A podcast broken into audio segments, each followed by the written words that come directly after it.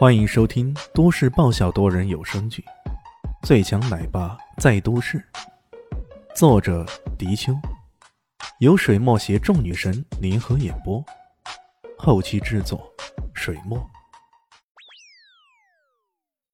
第七百一十七集，这边的李炫还没搞定，那边的变态大师又冒了出来。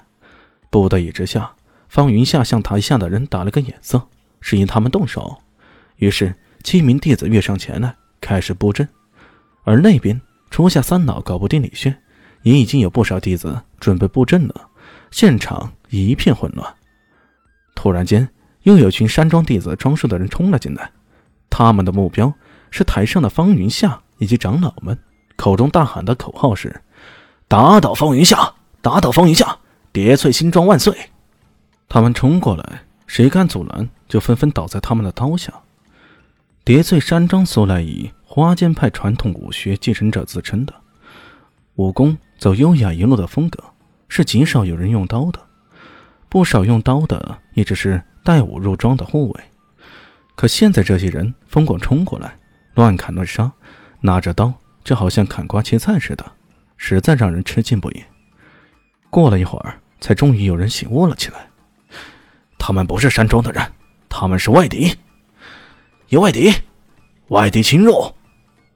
在这些乱糟糟的轰叫声中，终于有人组织起来，开始抵抗那些带刀者的攻击。对于他们来说，保命才是最重要的，什么新山庄旧山庄的，这些根本不重要。现场乱成一团，李迅也有些懵逼啊，他现场质问方云夏，切记策反一部分人，并相助方云生起事的打算，已经因为方云生被人假冒，硬生生的被打乱了计划。现在这突然冲出来的人被人喊破了是外敌，这外敌又是谁呢？唯一有可能的就是神力堡和杀魂堡了，是不是上次自己遇上那个口宣是托马斯小火车的逗逼呢？既然现场乱了，对于他来说也是一件好事呗。他信念急转，变态大师那边并没有任何的问题，哪怕是困在花间去学政治中，也依然无法奈何得了他。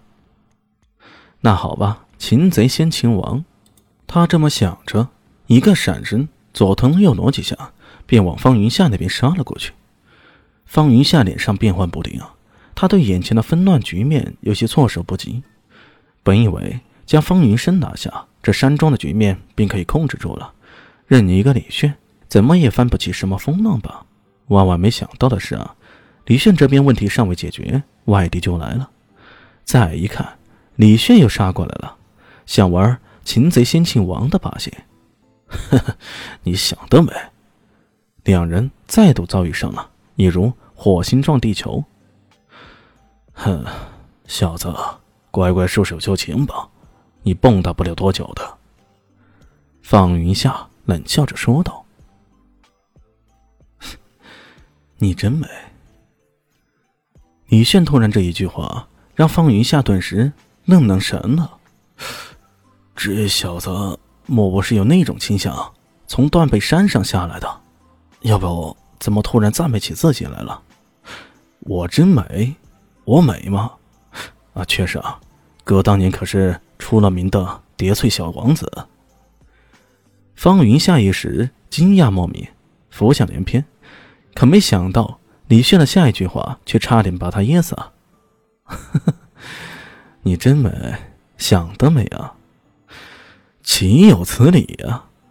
方云夏在山庄之中自然没有上网这种事儿，所以对于如今网上流行的句子并不熟悉，这才有了刹那之间的出神。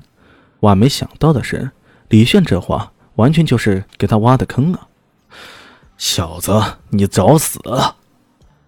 他低吼一声，随即出手，菱花弄影手，层层叠叠的掌影一层层铺卷过来，令对方仿佛无所遁形。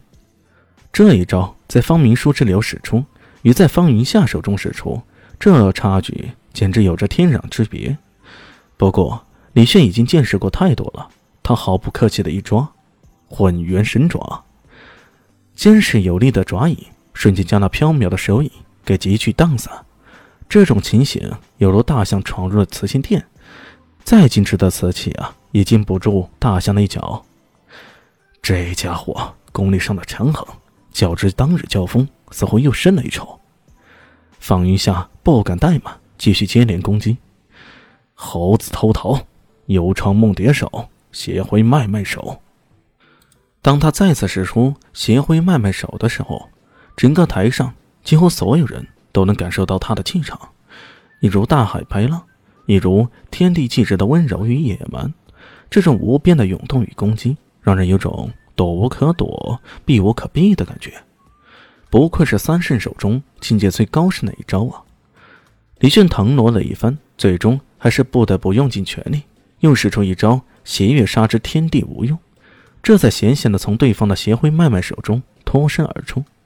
再回看现场，却又吓了一跳，原来变态大师身陷重围，他被五个花间气绝阵所围困，虽然未落下风，但如此下去恐怕支撑不了多久。毕竟类似的弟子那是比比皆是，哪怕是伤了死了，也都会有人填补上去，而人力总是有穷尽的时候啊。变态大师气得哇哇叫，不过他倒没有别的太好的办法。至于那持刀的所谓叛军，因为人数实在不多的缘故，这时候已经被众多弟子分割包围起来，身处险境了。战场上的事情啊，果然瞬息百变，如此下去估计他们这群人不得善终啊。难道这会还得做逃兵吗？李迅撇了撇嘴，连续两次做逃兵，这可不是死神大人的风格。本集结束了，感谢你的收听，喜欢记得订阅加五星好评哦。我是暖暖巴拉。不是的，我是小蛋蛋。不，我是萧林希，我在下季等你。